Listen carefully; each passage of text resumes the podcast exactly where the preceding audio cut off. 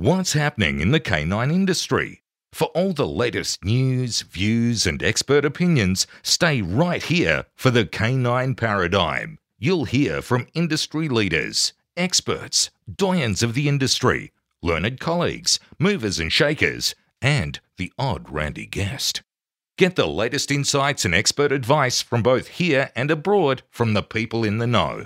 Now, here are your hosts, Glenn Cook and Pat Stewart. And I'm Lofty Fulton, and I'm out of here. Oh, Glenn, I'm so sorry I'm late. I was just out there training. Where have you been? I was out there training my dog. What took you so long? Well, we were doing this particular scenario Mm. where we were using a hard dog chomp. Yep. I got that from Canon Dynamics, by the way. From old mate Mark Lapointe. Mark Lapointe. Yep. Yeah. I got, uh, I get a lot of my working dog equipment from him. He really flogs some good stuff, doesn't he? Yeah. Mm. Absolutely. Canon Dynamics. Yeah. And then my dog was attached to a leash and collar. Where did you get that from? I got that from Ineswick Dog Quip. Not the old bullfed. I got it from Jason. Oh. okay. Ineswick Dog Quip. IronswickDogQuip.com. And it all went perfectly. Yep. So I How'd you reward the dog? I'm I very interested. well, aside from the bites on the chomp, Mhm. but, you know, for other things, Yep. I gave the dog some Brights bites. Oh, good call. Yep, Brights bites. You really are a name dropper, aren't you? You've got the best of the three. You've got the golden triad right there. Absolutely. Mm. If you want, you know, if you're in North America and you want working dog equipment, Yep. Canon Dynamics. Yep. If you're in Australia and you want any kind of dog equipment, Ineswick Dog Quip. And if you're going to use dog treats, you're crazy if you're feeding your dog anything other than Bright bites. Absolutely.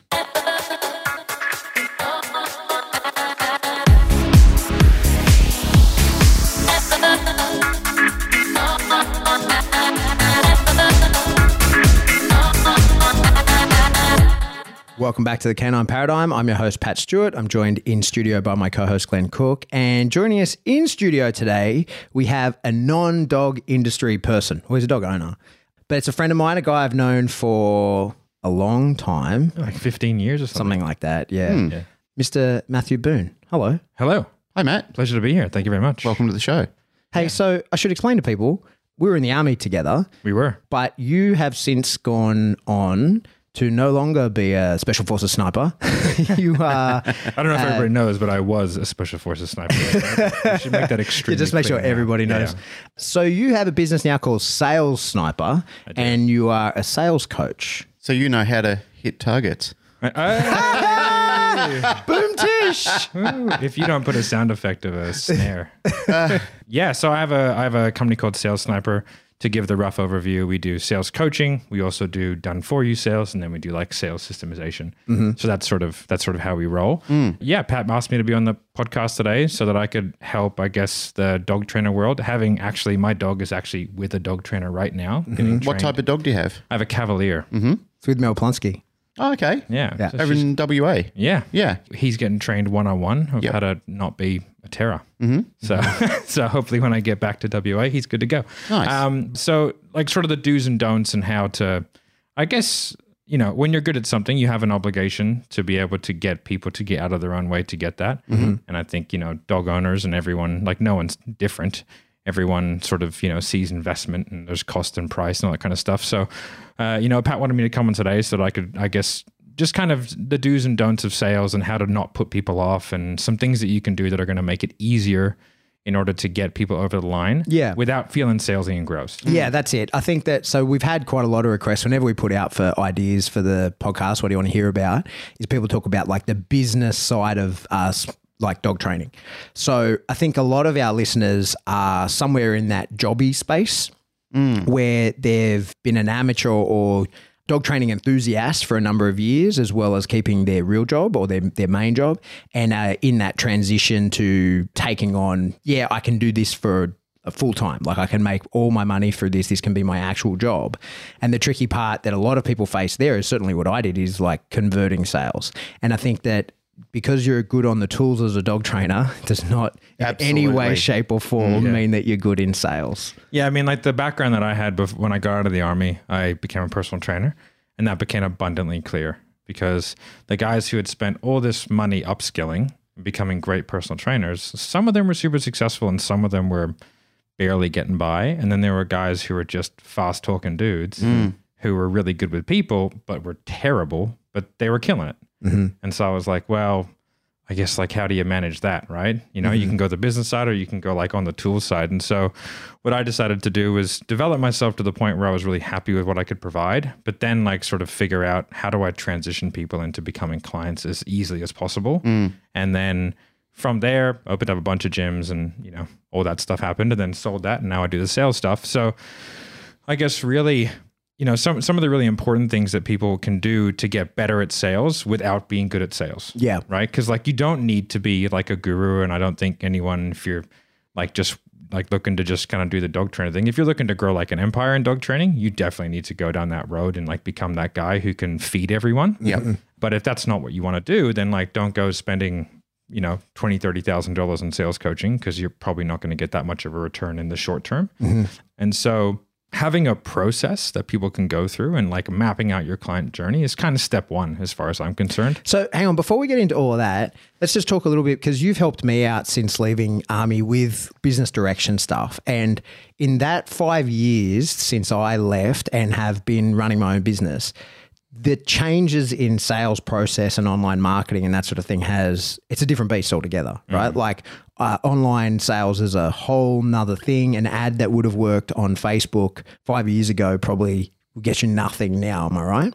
Yeah, I mean, sort of there's a marketing process and there's a sales process, right? Right. So if you're going to go on the paid ads route, you'd want to pay some money to someone to Mm-hmm. figure that piece out because otherwise you're going to waste a lot.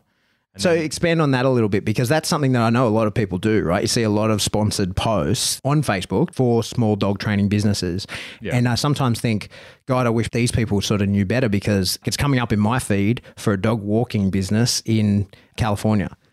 and Yeah. so I'm like, Yeah. first of all, I'm a. I'm another dog world professional, so I'm not using your service, and I'm on another continent, so I'm definitely not using your service. Yeah, yeah. I think the first thing you need to do is is really like chunk down your niche Mm-hmm. and figure out who it is you actually want to talk to. Mm. Because there's no point dispassionately speaking to 150,000 people Mm-hmm. when you can passionately speak to 5,000 people. Yeah. And then really start to create a message. And Facebook is a super powerful tool these days.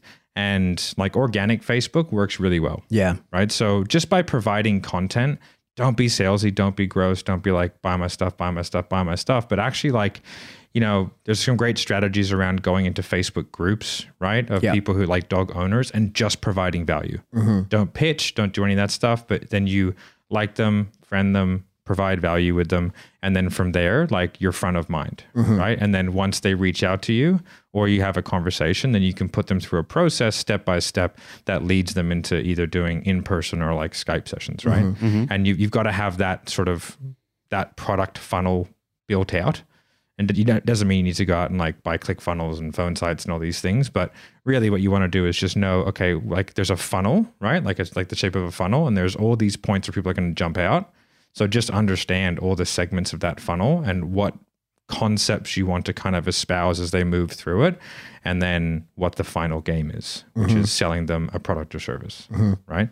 And that's kind of step one is like really niching down and figuring out where they're going to go through. Sure. And once you've got that, like then it's just about actually like analytically. Like the good thing about trainers is that they look at things from quite an analytical perspective. So you can say, okay, well, if I do the same thing every time and something like and at a particular point people are falling out. So I can just fix that one point. Mm-hmm. Which is what people do really badly is they do sales, they do marketing, they're trying this, they're trying this, and then they don't record any of it. And then something doesn't work and they just throw the baby out with the bathwater and they mm-hmm. just go, well, that didn't work. I'll try again. You know, whereas if you understand what you're looking at, and even if you don't have the training, you can still understand that, like, if I put a post out, a certain amount of people are going to see that. A certain amount of people are going to read it. They're going to click on a link if it goes somewhere external, and you can track all that Yeah. extremely easily. How many people saw the website? How many people put details in? How many people then did I contact? And how many people then did I sell? Mm-hmm. That's a process. You don't need anything for that, really. You can buy phone sites, which I think is like 50 bucks a month, and you can build a landing page in your phone in 10 minutes Right. right? Which is a great company run by a guy called Ryan Stewman. So look up phone sites, and if you don't have any tech What's his ability, name? Ryan Stewman. Mm-hmm. He's like a sales trainer dude in the US, quite a big, quite a big name, and he has a great company called Phone Sites. It's like you literally build a landing page or Mm-hmm. a website in ten minutes, all from your phone. Right. it requires no tech. And then that's just something that you're going to record. People put in their details, email address, phone Yeah. number, and then you you do the follow up sale. Exactly. piece. You can link up to Active Campaign or whatever you want to do. One of the reasons I think like your stuff is so relevant to us here, your long history, is because you've done a lot of coaching personal trainers and gyms and that. And I think that it's such a similar model because you're doing group classes and one on ones. Right, Yeah, like that's exact same, yeah. that's what we do as dog trainers. So like we do add to that board and trains, and that's the whole gamut of Yeah. of what people are selling in dog training. Group classes, Yeah, it's a facility of consultants. yeah. So I think uh the the sales process for a dog trainer versus a personal trainer are very very similar. Yeah. So and and in that, like once you get people, so once you've kind of taken them through that funnel, then having a, a process that you take people through. Now, the biggest like no nos is sort of like don't let people leave without getting some form of commitment and don't do that in a weird way. And I'll kind of explain what I mean. But if someone says like I need to think about it, I'll get back to you, mm-hmm. you can't finish the conversation there. Okay. Like that's that's not- I'll hear from you tomorrow. yeah, be like, all right, cool. Like, what would you like to hear? Can I ask you a few questions? Like, how are you feeling about that? Like, what is it specifically you want to think about? You know, because I'm kind of here and I have mm-hmm. all the info in my head, so I can, you know, and that's where like giving people information before speaking to them is super important. So everyone buys on emotion 100% of the time. Okay. That's a proven stat, right? No one buys on logic. It just doesn't happen, right? So you have to tie off the logic side of the brain before you speak to them. So you kind of got emotion and then you've got logic, right? So logical is just like administration. Okay, what do I actually get? Now I sell programs all the time over the phone for 30, 40, 50 grand and I never tell them what they get. right? They have no idea. They have no idea what they bought, but they're super excited about whatever it is. What are those products you're selling there though, just so people understand? Like, so my company specializes in selling for like high end coaches and consultants. Right. Right. So we sell for like business coaches in the States who are doing big, expensive programs all the way up to like a hundred thousand bucks. And we, mm-hmm. once they do all the marketing and then my guys take over from the moment they have to speak to a person. Right. And so that's like my specialty, right? Writing all the scripting for that and making the process really nice and really nice and slick. And so So they understand what they're getting as far as like they know who they're buying. yeah, they they mm. know the the product is a coaching course, Yeah. but not much of its actual content. Yeah. So me personally, the way that I sell, I don't focus on deliverables because deliverables can change. Mm-hmm. And I don't like being on the hook when things change and I haven't been told. Right. Right. So I kind of because I sell for multiple people Right. and different products and different services, I have to have a process that for me I can replicate regardless of what I'm selling. Okay, so that's interesting for our listeners to also because that would mean if you sell in that way, you're free to change your program very easily, right? So, Yeah. like if you're selling people into a three week uh, board and train, if you outline your process too thoroughly, then you're bound to that process and it, it sort of restricts you from being able to adapt on the fly. Exactly. Like when Mel came into my house, right? So uh, my dog's getting trained in a board and train, and it was a recommendation from Pat. And so she came into my house and she basically sold me, right?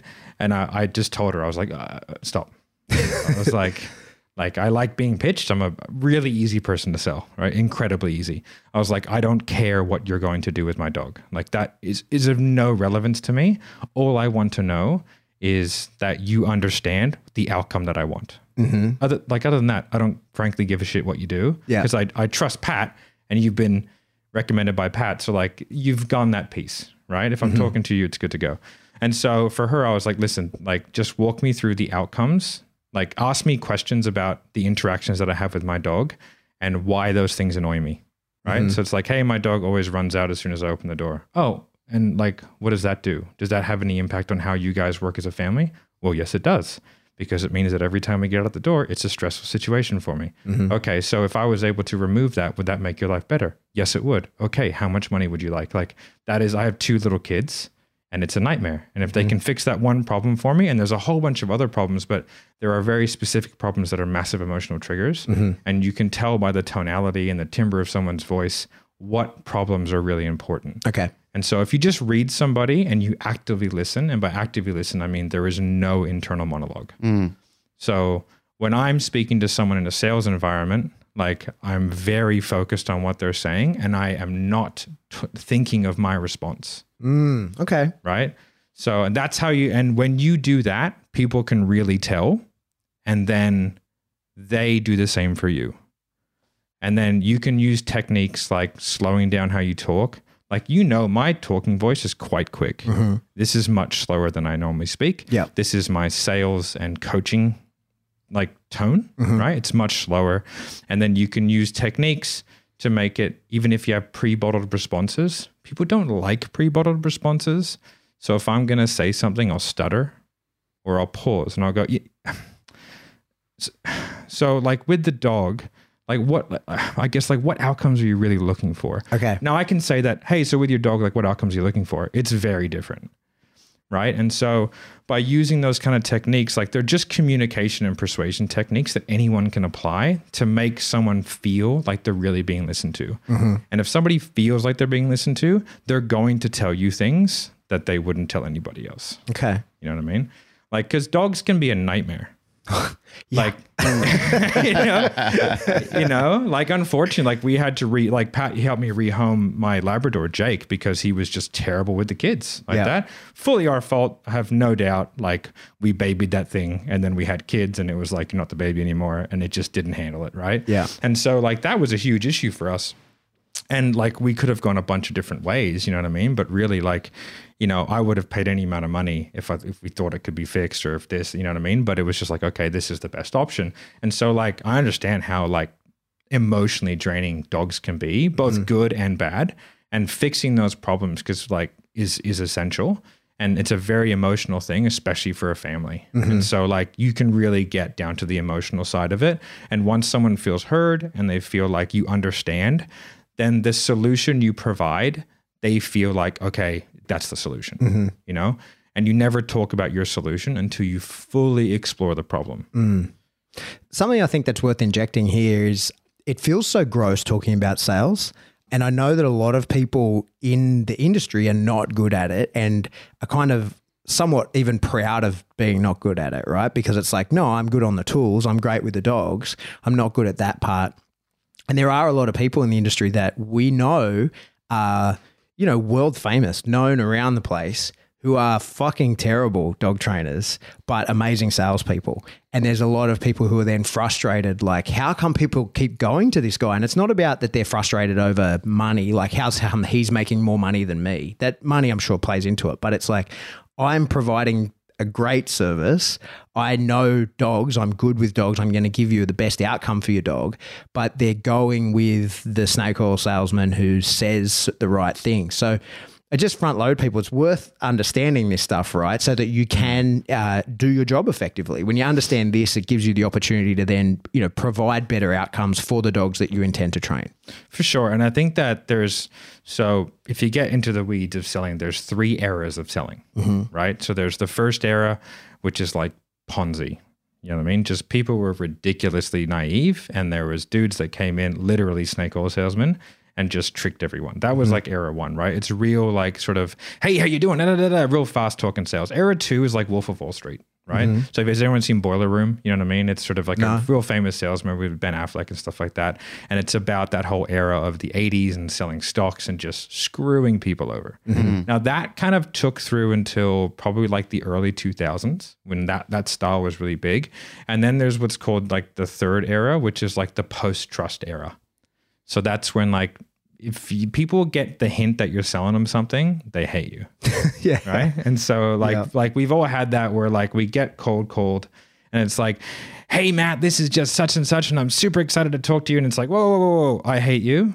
I hope that you die in a fire. Yeah, Goodbye, yeah. right. And That's that's the gross side of it. yeah, well, it's only gross because of the context that's been put on it from other people, mm. Yeah. right? So the old school is like be enthusiastic about your product and the prospect will be enthusiastic at it as well. When the data says the exact opposite, right? So like I teach cold calling, right? And it's a it's still by far and away the most effective marketing tool on the planet, right? But I do it in a totally different way. It's very slow. It's like, hey, is this um is this is this Pat? And you go, I I was just wondering if you could help me out for a second. And you go, yeah. And you go, I was just wondering, you know, and then you kind of go through like a bit of a script about, are you looking for some help and stuff? It's very low key. It's very quiet. So like my sales style is very, very like, hey man, how are you? Um, you know, we're just here to have this call. Is now still a good time? All right, cool. So what is it you want to get out of the call today? It's very, very low key. And so every time you feel like you're selling, that person feels like 10 times that. And it's called sales resistance. That's like the little nomenclature for it. And that makes people put up emotional walls because they feel like you're trying to trick them into giving them money. So everything they say will be used as ammunition against them. Sure. Yeah, yeah. I know exactly how that feels. To add to that point, there's times where people have a conversation with me on the phone and I, I can just feel that the sting is coming and the phone call is very uncomfortable. You know, it could be a family member, for the argument's sake, that wants a favor for something, but I know it's there. And I kind of feel like, why don't you just ask me for the favor and then we can have a conversation? Like the conversation is all leading up to, hey, I need you to do this thing for me. And he's thinking, just ask me first because it feels really like the whole conversation feels really creepy. You know, hmm. like you're sitting on the other end of the phone thinking, this is just a very tense and uncomfortable phone call. Yeah. Because I know you want something, but you're trying to build something around it to get to that point, like try and break me down to get there. Yeah. Why don't you just say to me, hey, Glenn, you know, like you've got this, I need it, or, you know, like I need to borrow some money, or I'm selling something, or something like that. I don't know. Well, there are times where obviously that works on me because I don't feel it coming, you know, and and I I feel happy about the situation. I feel happy about the engagement. And then whenever the product or service or favor is is called on, I'm happy to hand it over. But there's other times where I feel it's coming. Now my technique with those people is just say, "What do you want?" That might be a bit cold, but I just, you know, for argument's sake, I've had family members have called me up and I've just said, "Look, what is it that you want?" You know, like what what can I do for you? Because I know that the call is about I want something, mm. and those people are usually bad salespeople. You know, like they usually don't know how to. Most people are bad salespeople. Most people are bad salespeople. Yeah, Yeah, I think there's a couple of key things in there, and then when you when you get that feeling, first of all, if you get that people, if you give people that feeling, you're you're you've come unstuck, and it's Yep. you might as well just kind of like high five and walk away because because there's, there's I got a there's- number. I got another number on my list. I'm going to try again. Yeah. because there's there's just two personality types. There's a passive and there's an aggressive. So Yep. the passive will go, mate, this sounds amazing. I, I- would I would absolutely love you to send me some information and get back to me in two weeks, and then they just ghost you, right? Like you mm-hmm. never hear from them again. We've all had that. The other type is like exactly what you said. Hey, what do you want? No, no, no, it's not happening. Goodbye. Right. Mm-hmm. So there's there's pretty much two types, or they bring immediate objections. They're like, oh, but this, but this, but this.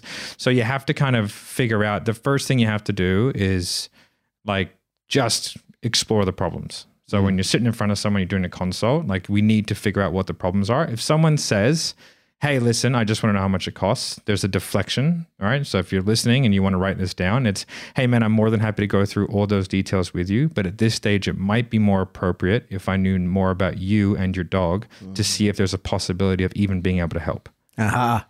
Yeah. right? So that's called like it's a new, neutral statement, right? Mm-hmm. So to see if there's the possibility of even being able to help, it's like I don't know I can help, and in mm. reality, you don't. Mm. But that's also legit too, Matt, because the price might vary dependent on the problem as well. Exactly. So you're right. You need a little bit of background on it. You can't just launch into a price and then they say, well, the dog has this problem and X problem and X problem. You're thinking, oh, this is more expensive than what I originally listed it at. So automatically you've given them a price which isn't applicable to the service that you're providing. Exactly, and then so you need those kind of deflections. You also mm. need to be able to cut people off like really politely. Mm-hmm. So like people go on tangents and they're unproductive. Like I don't like people saying things that I think are unproductive. Either either it's driving something forward or it's not going to happen. And so the best like the word everyone's been interrupted where they go anyway, right? That oh, that makes so angry, right? That makes everyone's. But but if someone's talking and I go, okay, that makes sense. You mentioned this Okay. and I bring it back to something that they've said, which brings me back on track.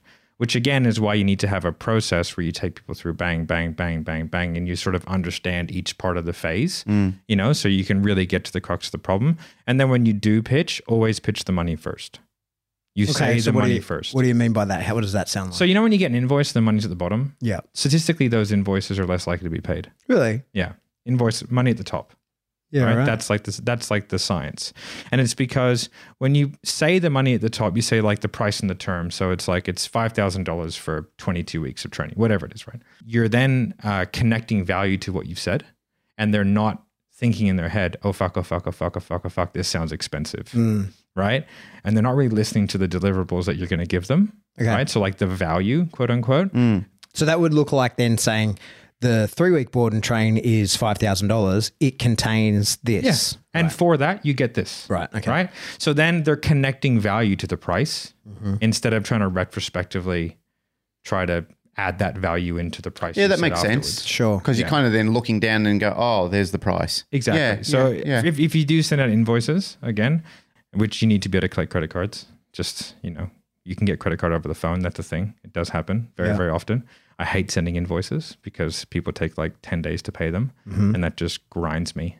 But anyway, so always have the price at the top. Mm. Um, and there are some great places to get really good templates for quotes. Yeah. Right. You know what I mean? And there are also some great quoting software where you can then get people, you send them a quote and you can have all this beautiful stuff. One called Qwilr, which is like 90 or $55 a month. There's Proposify as well. Mm. These are places that like basically create custom websites every time you do a proposal with a payment gateway embedded in where they can pay a deposit. And like a monkey can make these. Yeah. Right. Like, and they're beautiful. They're like, you know, Yeah, that makes good sense. Even with our business model, we in this industry, what used to happen quite a lot was like I'm talking about the boarding industry. People come in, book their holiday, book the dog in, and then they would traditionally leave the dog here and then pick the dog up after, let's say, five to seven days, which is a normal sort of board, and then they pay afterwards. So we changed that whole platform because there's a whole range of problems with that. oh, it's terrible. It is terrible. One of the big problems was people would dump their dogs, or they would pick the dog up and say, "Oh, look, I've just been on holiday. You know, like I've maxed out my credit card. Can I pay you later?" And ex- et cetera, et cetera. We just said That stop. feels like a you problem. Yeah, that's it. yeah, exactly. So we eliminated that problem. The way we eliminated that was now when you book in, you pay a deposit. When you bring the pet in, you pay like the whole invoice is paid. Hmm. So we tell everybody exactly what it is. So on the screen, we punch all the details in, comes up with a price, we quote them straight away. Your stay is going to be this. These are the services that you elected to pay for. Here is the total invoice. And they go, cool, all right. And they pay a 40% deposit, then they pay up front when the dog's in. Mm-hmm. That's probably eliminated by about 98%. You know, I know all statistics are made up on the spot, but the huge amount. 87% of them are. Yeah. Yeah. but a huge amount, a huge amount of problems disappeared overnight just by doing that. So we resolved an issue almost immediately. And that's because now people know what they're in for. Rather than be in those in that time where we're chasing money and debt collectors are getting involved and then we're losing clients and it's creating all sorts of headache with administrators being involved and extra money being paid to employees. It's all gone. It Yeah. pretty much went overnight just by simply changing that model. And people said to us in that time, this will never work. You can't do this. This is not the way. And I said, why? People do what they're told. Right. I mean, look at what's happening now. The Milgram People experiment. We just do what they're told. Yeah. That's the way it is. But it's interesting because I remember being a client here before we ever met, and I had kept my dogs other places, and it was a pay when you pick up sort of arrangement. And then I do remember the first time I ever booked my dogs in here, kind of being like, oh, and then just doing it. Yep. But it was, I was like, oh, okay, like that is different. That Yeah. is very different to what most people do, right? like Matt said, we tell people what to do. Like we don't give Yeah, them the option it. to do it. We just say we're not going to get fucked around. Yeah. You know, we will provide a good service. And Even the 40% deposit, I remember, actually, I remember thinking, like, oh, this place must be fucking good because, like, I'd never been here. around. But I was like, I have to secure my spot. Mm. There's no, and this was midweek. It wasn't like it was a, it wasn't like it was a busy period. Mm. And I remember having this feeling of like, shit, I better pay this right now. Like, I better, I better get this done because I could lose my spot. So that's a, that's actually a great point because that brings in like scarcity, Mm. right? Now, false scarcity is disgusting. Yep. I hate it. You know, and you go like, "Hey, listen, if you don't sign today, it's going to be thousand dollars more." It's no, no, it's not. That's- you know, there's, you know, There's we've all only- seen like the tickers. You know what There's I mean? only five five of these left in the country. But you can imagine, right? yeah. So like, but real scarcity is a good thing, and like, you, you know, so like ha- having a way to kind of, um, I guess like hint at scarcity is a mm-hmm. really good because people nobody wants to be in the nightclub that's empty. Mm-hmm. Everybody mm-hmm. wants to be in the busy nightclub and then complain about how busy it is. Yeah. Right. And so that's a really it's a really important thing. So like, if you do have booking diaries.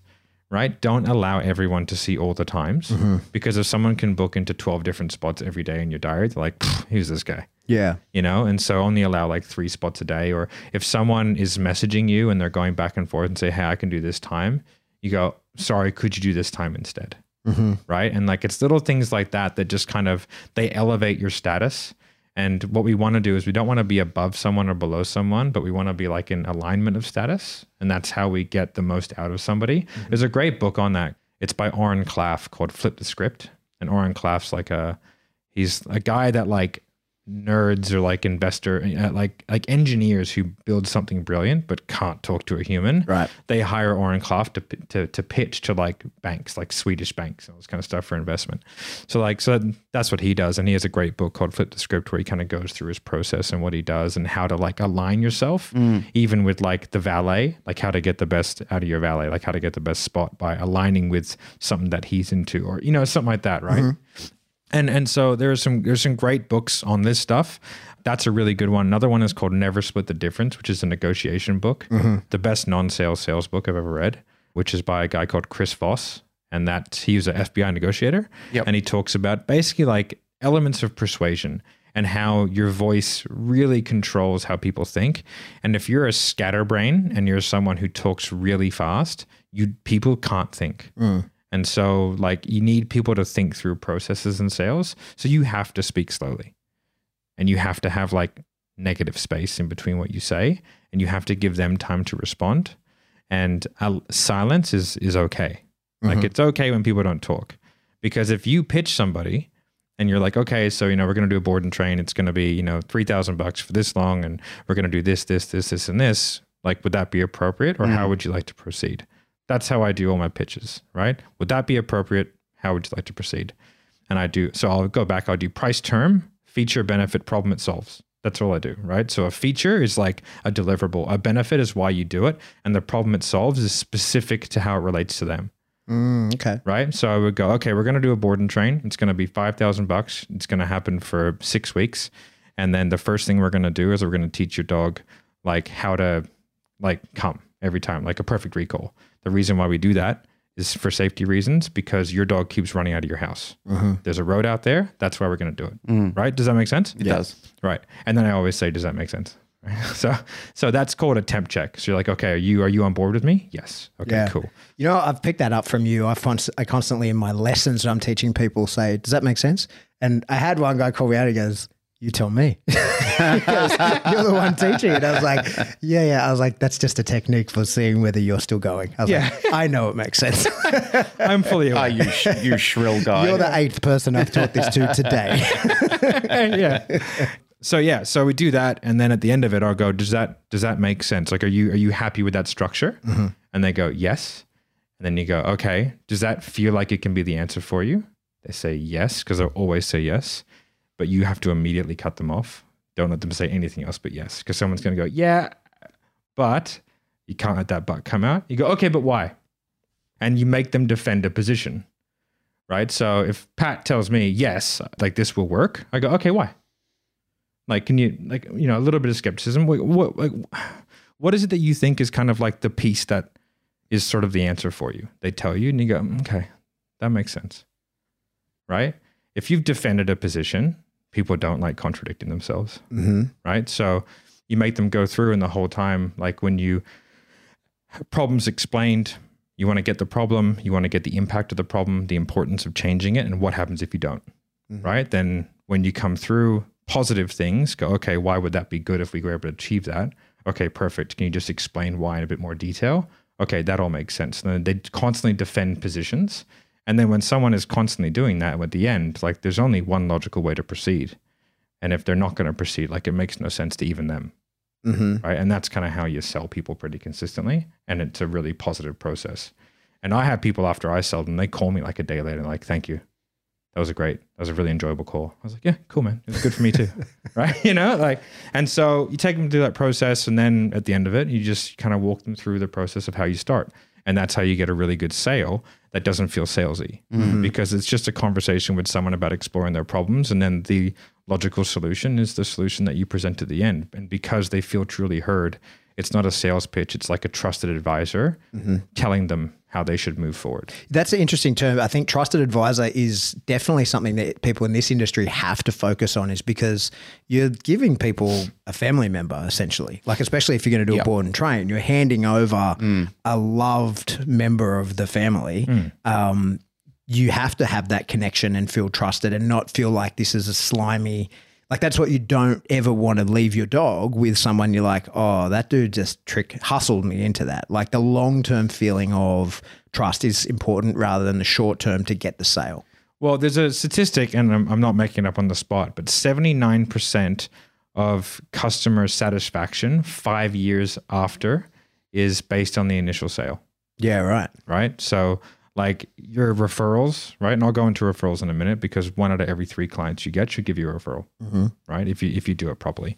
Um, and so that initial sales conversation is extremely important, and it really like it imprints how they feel about you and your business and and then how much they'll use you using forward and how they'll talk about you and so taking them through a process and also like like you said before there's a lot of snake oil salesmen out there that are just really good at talking to people and if you're good at what you do you have a moral obligation to take the client journey and the sales process seriously because it's the only way that you're going to be able to outshine those people mm-hmm. and so if you're good at what you do and you genuinely think that, like take that part seriously, like take the business side seriously because you can be awesome, but if your administration is terrible, I'm never coming back. Mm-hmm. You can do an amazing job with my dog, but if like the billing is ruined, then like it immediately ruins it.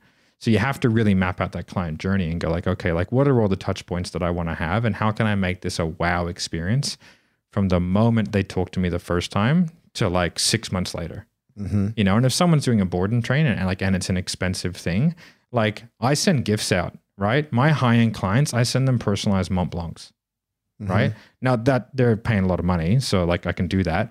But you know i also have like for my other clients i send them there's a book called giftology right it's how to buy gifts for your clients Yeah, right. Okay. right? They also have a service. It's like four thousand dollars a year, and they'll do it for you. You got to pay for the book. You got to pay for the stuff as well.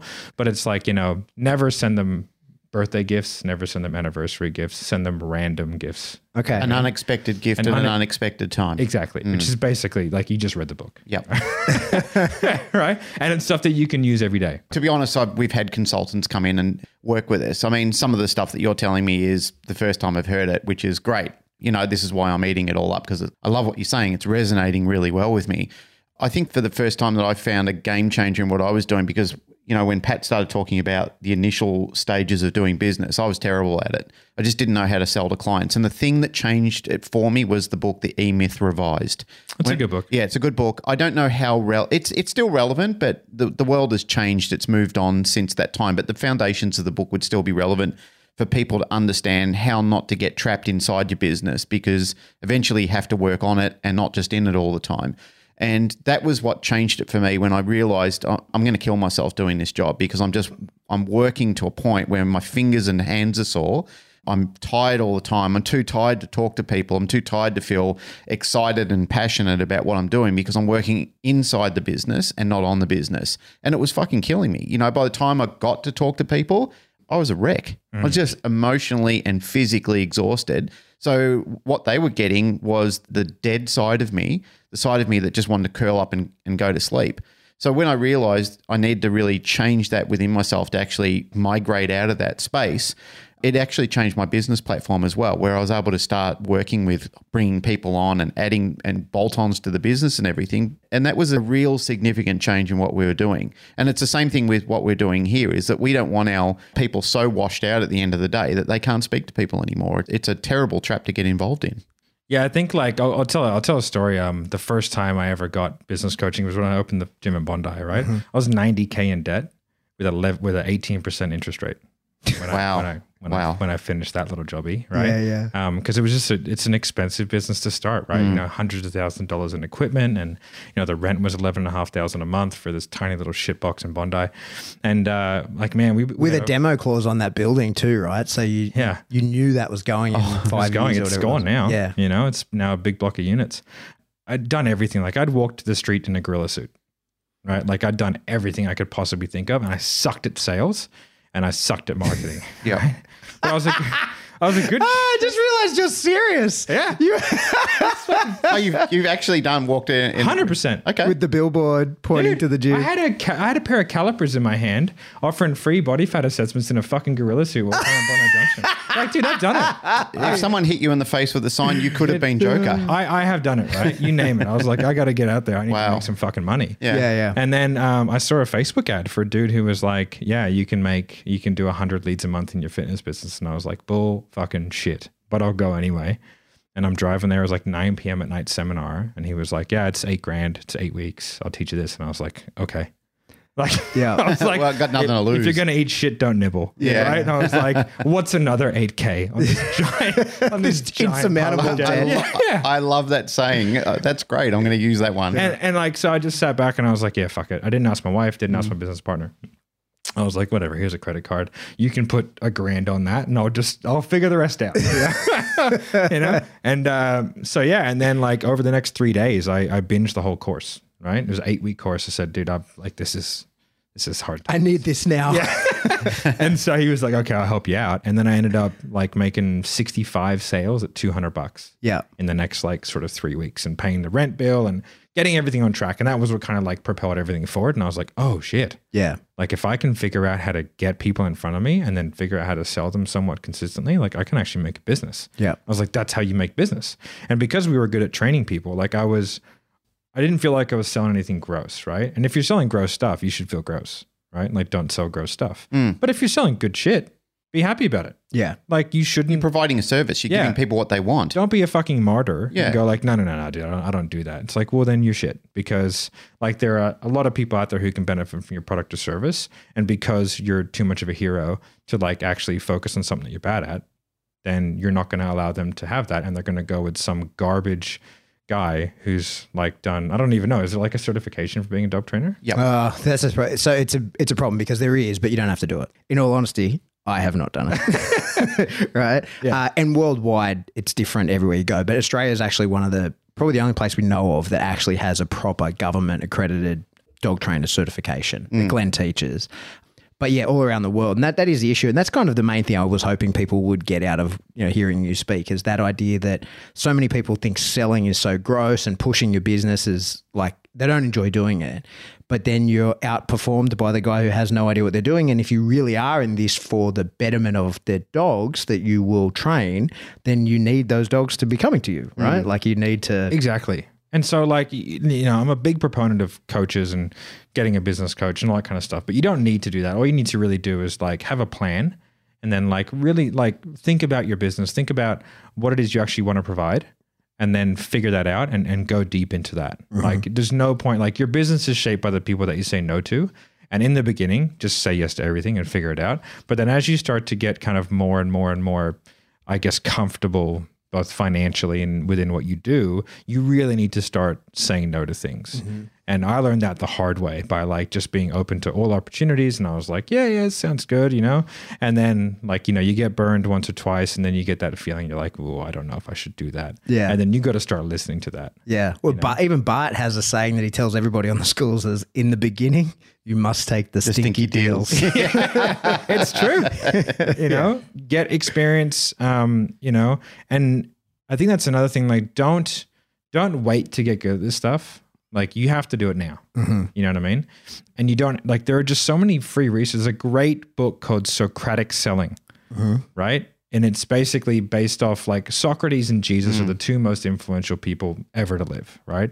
In terms of like how their ability to persuade, second to none right? Maybe Tony Robbins is up there as well, so we can we can we can have the Holy Trinity if we want. But like, Tony Robbins and Jesus just standing there. I mean, Tony Robbins is a billionaire. Yeah. You know, he's got a seven-year wait list to work with him. Barack Obama's on it. Wow. You know, it's a million dollars up front plus fifty percent of the revenue that he helps you produce. You know Wow. what I mean, so he can persuade. Yeah. Yeah. And uh, but yeah, like that Socratic selling is all based on questions, and so Socrates was so powerful, and so was Jesus, and all this kind of stuff because they were able to ask really skilled questions that made people think, "Oh, I'd never thought like that before." And if you get someone to say, "Oh, I've never thought like that before," then you've got them because you've now provided them insight that they don't have. Mm-hmm. And people buy coaching and consultants and dog trainers because you have an insight they don't have. That's right. Yeah. And so you have to be able to, if you tell them that, it's garbage. Like everything you say out of your mouth, the words that come out of your face are basically meaningless, mm-hmm. right? But the questions that you ask allow them to say things that are super powerful.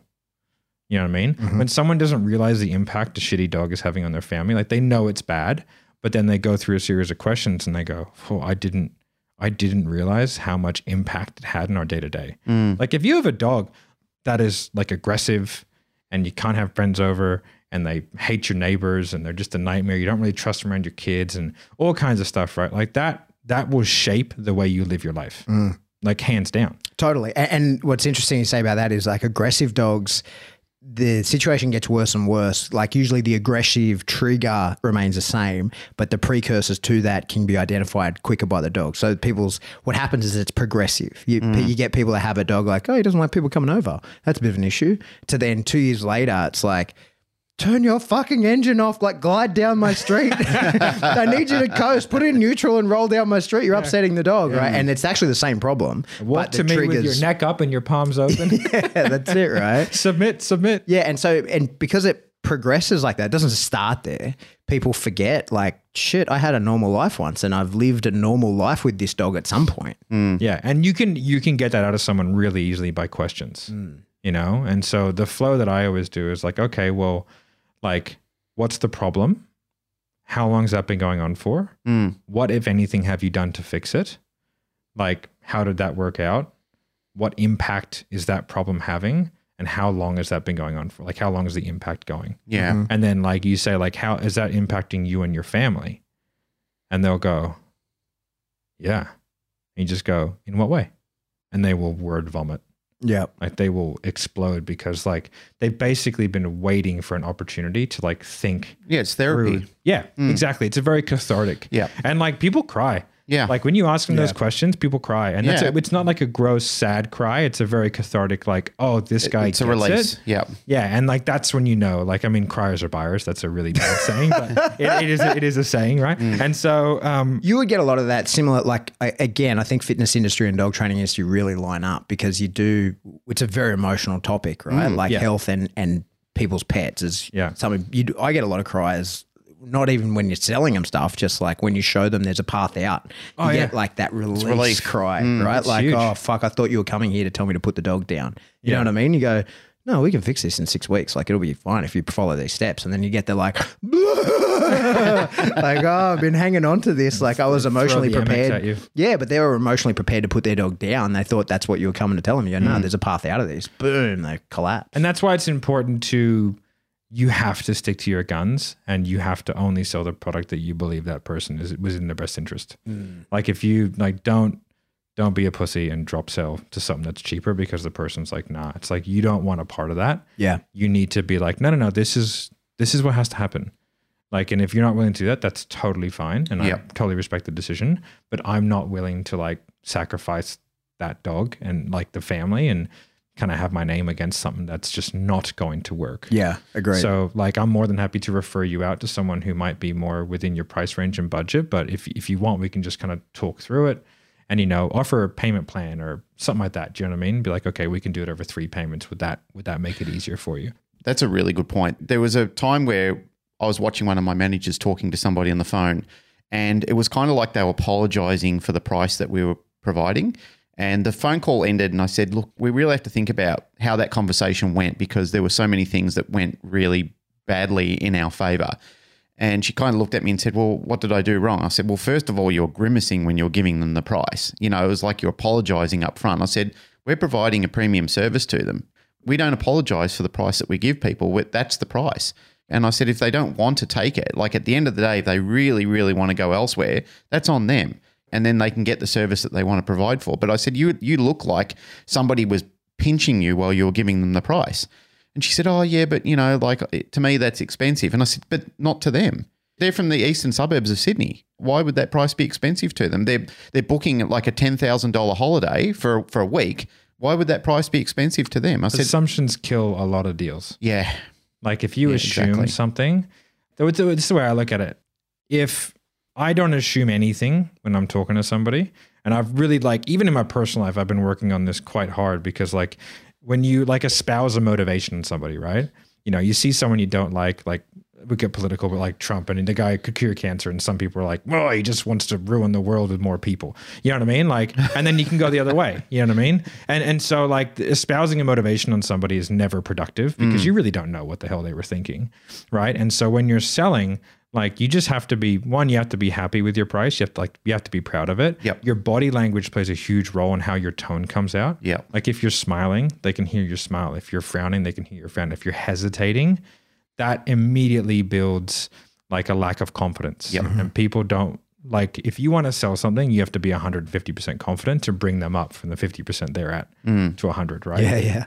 And so, like, you really need to deliver your pricing quite powerfully, and just assuming that they can't do something like, then they'll they'll take that and run with it. You know, What's your thoughts on pricing being on the website?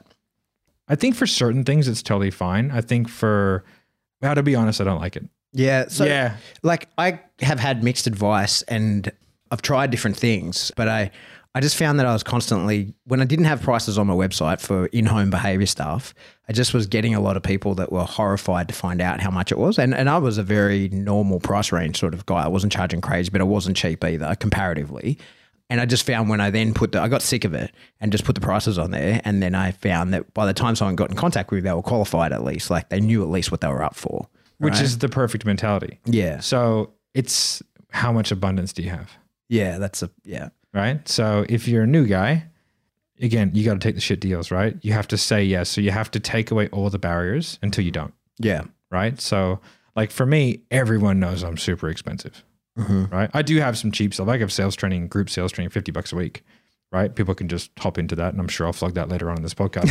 But, um, you know, but like everyone knows my sales coaching is expensive. Like it's ten thousand dollars for six sessions, mm-hmm. right? If you want to do one-on-one sales coaching, but like there's a huge ROI attached to sales coaching. Yeah. Yeah. You know what I mean? Same with like sales systemization stuff. So like there's an implication of expense. And that's like the more sophisticated the marketplace, the more upfront you can be with your pricing. Mm-hmm. Right. In my opinion, not that I know that much, but I would say the dog training clientele would be an unsophisticated marketplace because like it's I don't think that many people know how much it costs. Same yeah, so that's what you mean by unsophisticated marketplace, and that like Yeah. people don't actually know what they're paying for. people don't know what a personal trainer costs. Yeah, They just think a gym costs ten dollars a week, and then Yeah. you go to a personal trainer and you say it's eighty bucks a session. Their heads explode, right? So you have to, you really, if you want to sell that person, you have to really dig deep into the problems. Uh, There's a cost of inaction there. Once you sort of uncover the cost of inaction, then it it shouldn't matter what the cost is, and then there might be some logistical things we need to work out to get over it. But generally speaking, people spend fifty to sixty bucks a week on coffee Yep. right? So there are plenty of ways in which we can find money. Mm-hmm. You know what I mean? Yeah, that's a really good point. There's wastage that people will spend without thinking on it, but to them it was important. They needed to do well, it. How much did your phone cost? yeah, exactly. two grand. Exactly. Yeah, Right. And most people won't even use half the features that are available on it. Exactly. So that's whenever someone says, "Oh, they just couldn't afford it," I go, "Really? Were they talking to you on a rotary phone? Know? like, or did you just not do your job?" Now, sometimes people just can't afford things, which is fine, right? But generally speaking, if something's important, they figure it out. Hmm. You know? And so which is where a sales process comes in because you have to uncover how important it is. Because mm-hmm. people fight tooth and nail to like maintain the status quo. And so it's our jobs as business owners as salespeople as consultants to allow them to get out of their own way to solve the problem because every decision they make has caused them to be in the position that they're in. Mm-hmm. Right? Like everyone's responsible for their own clout you know what i mean? So if there's a dog owner who has a terrible dog they're a terrible dog owner you're right. And so we can't allow their decision making paradigm to like allow that to keep going uh-huh. because they can't be trusted.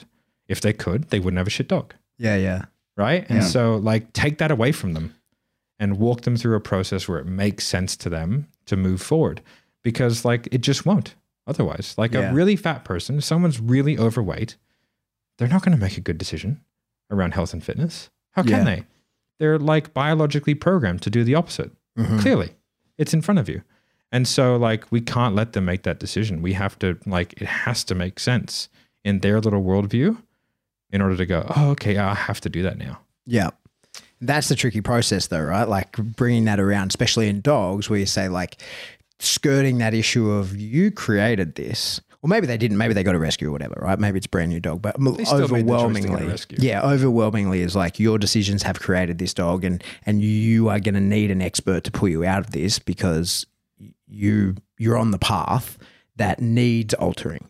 I think the truth is pretty powerful. Yeah, yeah, You know, like, I don't think there's any, I think uh, the presentation is everything. yeah, You know, you can tell someone they're an asshole or you can, you can present it in a way that makes them think they're an asshole. mm-hmm. you know and so that is a skill but essentially like if as long as you have good intent, I think things come off quite well. Sure, sure. You know, and so you're like, okay, well, like what have you done to fix this problem? Like what have you tried? Nothing. Can can I ask you why? hmm And they go, How do you go handling the objection of like I've been to two other trainers, I've wasted all this money. What's the difference between you and them? Because that's one that comes up, especially like most of our tr- our listeners are what we call balance trainers, and so often people by the time they come to the balance trainer, they've probably to a bunch of positive only guys. well, yeah, and they've maybe blown several thousand dollars, right? It- Or, or it might even be that they've been to a all compulsive trainer or whatever. But it's not uncommon, especially for me, people like me and Glenn, to get people who are like, no, I've I've They've seen done the circuit. yeah, I've I've done three other trainers, and my dog's no better or he's worse. You're similarly priced because most of the people that make dogs worse are way more expensive.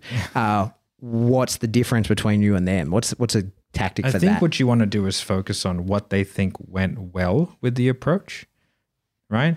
You never, ever, ever want to say anything bad about a competitor. of course, It yeah, immediately destroys your credibility. yeah, So, like, I've sold plenty of people into, into business coaching programs who are like midway through a very expensive business coaching program, Mm-hmm. right? Who had nothing but good things to say. Generally speaking, even if something's not working, they will have good things to say about it. Mm-hmm. And so you want to get those good things out of them. So I go, okay, man, like, what have you done, if anything, to kind of to kind of do this? Oh, I've been with this, this, and this. And I go, okay, well, like, did did did, did you like that process? And they go, yes or no. It doesn't matter either way. If they say yes, you'd be like, okay, well, what did you like about it? And I go, is there anything else? And I go, okay, well, it sounds like it went okay for you. not going to say well, but is there anything you would have changed about that process or those outcomes if you could? Mm-hmm. Right. And then they'll, they'll just tell you everything. And if they say they don't like it, then you just go, okay, what is it that you didn't like about it? Okay. And, and why was, and like, what did you mean by that specifically? And sort of take out some key points and break them down mm-hmm. and go, okay, so like moving forward, just to make sure that some, what we do might actually work, like like what is your ideal criteria in sort of a coach or like a dog trainer that, that you actually think would, would help you kind of move forward and, and sort of finalize these problems? And then they'll just tell you what the criteria is. Mm. And then go, okay, that makes sense. And then you base everything around what they, they think they need. Mm-hmm. Now, it doesn't matter if what they think they need is right or wrong because we can mold that as we go mm-hmm. right? But we have to give an element of what they need versus what they want, right? Because you know, okay, well, that's stupid, right? Like they don't actually need that, you know? They don't need a special feeder, whatever it is they say they need. You're like, Yeah. okay, that makes sense. And you can kind of break down and turn what they say into a principle, and then you can start to mold it into what you want it to be, mm-hmm. you know? But like really be open to them and ask them about what they liked, what they didn't like, what they would have changed if they could, and then really explore their problems. And because like that that objection isn't ever going to go away. Mm. You know what I mean? But they have to feel like they they're understood. Mm. And if they feel like they're understood, because those guys wouldn't have done that. I guarantee it. Like, Yeah. They would not have taken them through that process and just really understand and go, okay, man, well, I think what I do might actually work for you. Do like, do you think it'd be appropriate if I could take you through how I think we can solve some of these problems? Yep. um, and, and, and how I think we can really get a good start on this this time. And he's going to go, yeah, yeah, because, you know, you're asking permission and you've, you've already excised all the problems and you've figured out what was good about their last experience, what was bad about it, what they would have changed. And like moved forward. Yeah, I th- You know? and I think there's a lot of value, like you said, in never sort of shit mouthing competitors Mm. in that sales process. I've had people come to me and ask questions, having been to someone else I know is atrocious, and found myself saying. No, I was kidding. let, let me spell their name for you. Uh, but found myself saying, "Oh, that's great! Like that would have laid us a great foundation from which we can now build on. Like that's actually probably set us up. We just need to add these extra pieces that I can provide you that maybe Yeah. they didn't. Right? if you ship out their competitor, you're essentially talking about their judgment, Sure. Okay. Right. which right. is which is not good, right? Right. So if you, if you say like, oh yeah, you made a shitty choice, yeah. they're gonna be like, well, maybe I'm going to make a shitty choice again. Uh huh. So all you're going to That's do is, point. is perpetuate the like think about it. They're going to be like, okay, I just really need to think about this. Yep. And then they just end up in like a paralysis analysis where they're constantly looking for the perfect trainer, Uh-huh. of which there is none, Yeah. Yeah. right? Because no one's going to tick every box. Yeah, yeah. You know? That's interesting. I hadn't thought of it like that. Yeah. You can't, you sort of, you have to let, like, there's called a thing called a buy, like a buyer's pocket, right? If someone's super arrogant, you have to smack them down. And if someone's really unconfident, like if that you can just tell like they're broken, they're very difficult to make buy, mm-hmm. right? Because they don't trust their own judgment. Mm-hmm. And so you have to kind of build them up with like, oh, you've done some, you've done some great things with your dog. Like, let me just tell you about some of the great foundations. Like, this is an excellent dog. There's just some things that we need to fix, but all in all, like, you've done an awesome job. Like, well done. You should be applauded for like taking in this rescue or you know raising this puppy or whatever. Like, you're doing a good thing. You mm-hmm. know what I mean? So build them up. And if someone's like, yeah, bro, I fucking listen to the Canine Paradigm podcast, so I'm pretty all over it. You know what I mean? You got, you know, so it's like, okay, well, you know, you're a dog trainer. You know what I mean? You listen to a podcast and you've read a few things on the internet. You know I mm. mean, that's that's not gonna you know do it for you. And so you know, sort of take them down and slowly but surely kind of ask them questions to whittle away some of their confidence, to put them in a pocket of where they feel like they know enough to where they can buy, but they don't know too much to where they don't need you. Okay. So, Matt, just in general, in a lot of sales conferences or consultancy sessions that we've done, most of the message is always be closing. A lot of people have finished with that. You know, well, not finished with that. They that's been somewhere in their in their setup. Always be closing ABCs. When do you know when not to do that? Like you've just talked about two different paradigms of people, like an arrogant person and a, and a broken person. When do you, as a salesperson or somebody in a company, realize I'm just with somebody that I'm I'm completely wasting my time with? So that always be closing stuff is definitely like the sort of older school style of hmm. selling. And like the sort of new area is more like selling as service. Yep. right? Like if you want to put like a little bit of a catchphrase on it, where it's like if you can't help that person, don't sell them. Yep. If you can, do it. Mm-hmm.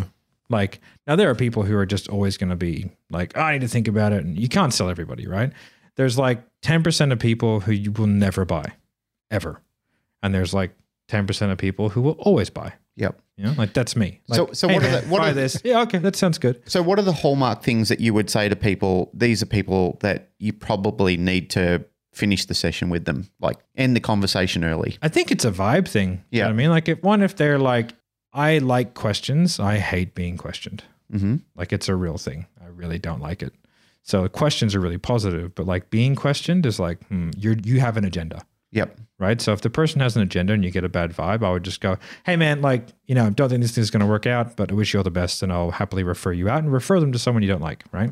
Uh, that's that's sort of my go To to. remind me, that's something I do want to come back to is referral networks and that. Yeah, we'll get that in a second. But yeah, and so like it's just a vibe thing. Like if you think you can generally help someone, I think you have an obligation to to present an argument that makes sense to them. Mm-hmm. You know, because like to me, it's annoying. Like if I know I can help somebody, but they just have like some sort of mental block where they can't get out of their own way, Yep. it frustrates the living shit out of me. Mm. You know what I mean? Because I'm like, man, if I'd have just done something different or changed the way they think, like, you know, there's a great saying where it's like if you're standing on the beach, right, then you the horizon's 15 miles away. But if you want to be able to see further, you have to start acting like the guy who's on the mountain. Make decisions, the same decisions that guy made, because then you'll be able to get up there and then you can see much further. Right. So like your decision making process needs to sort of equate with where you want to be, not where you are. Because you're otherwise you're just going to constantly make decisions based off where you are and you just spin your wheels. Right. Yeah, And that's so, sage advice. Yeah. And so yeah, I'm a Just, very I'm a just very so wise you man. remember, the horizon's actually 17 nautical miles away. Okay. Yeah, I'll just, just Well, nautical mile is slightly longer than normal. just, so- uh, just. That's a little army P's and fact that you should know, my friend. I will, I will not allow that slip at this table. 15 miles. I don't know if you know, but I was a special forces sniper.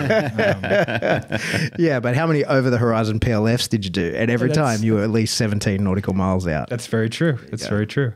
A good TLA, mate. Good three letter acronym. Never goes astray.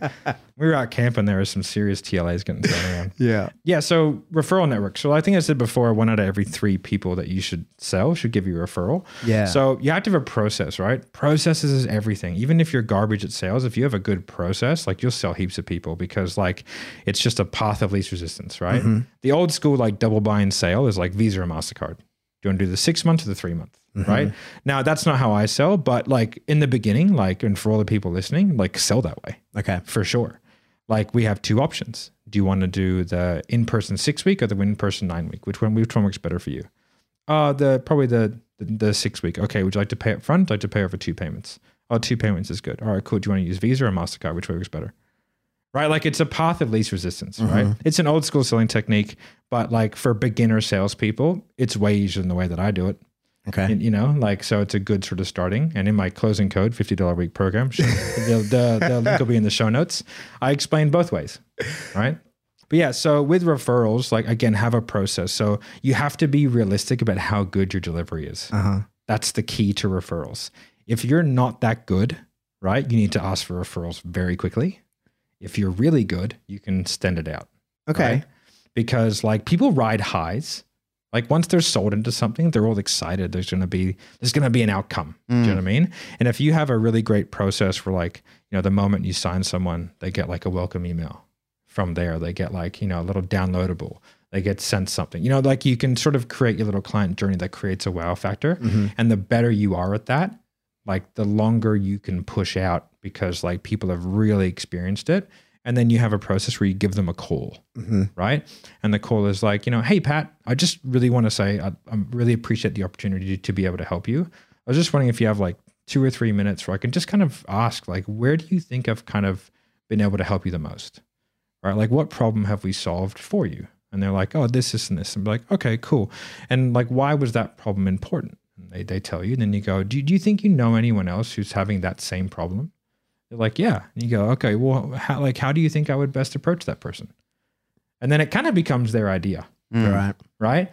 And then you ask them and i'll send you the script so you can if you want it you can put it in the show notes or whatever. And it's like okay well oh awesome. So do you think it'd be appropriate if i was able to if i was able to contact that person? They're like yeah sure. Like do you think you should talk to them first?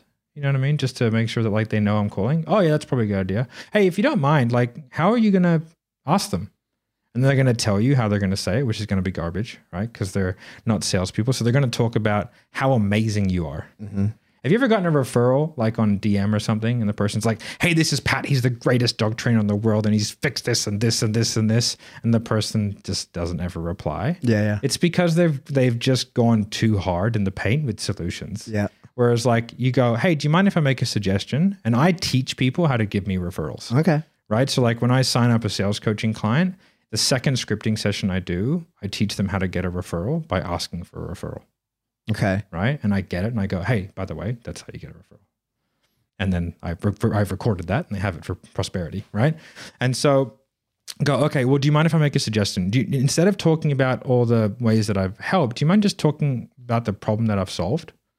And about how that problem was affecting you and how now it's better. And they go, oh yeah, sweet. And then they're going to go, hey, this is Pat. I had a, you know, my dog was really, really aggressive and, and he's really helped my family deal with that. And now we can have friends over. Mm-hmm. That's a powerful referral. Mm-hmm. That person's like, that's intriguing to me because I have a shit dog that's super aggressive. Do you guide that same process for like online reviews?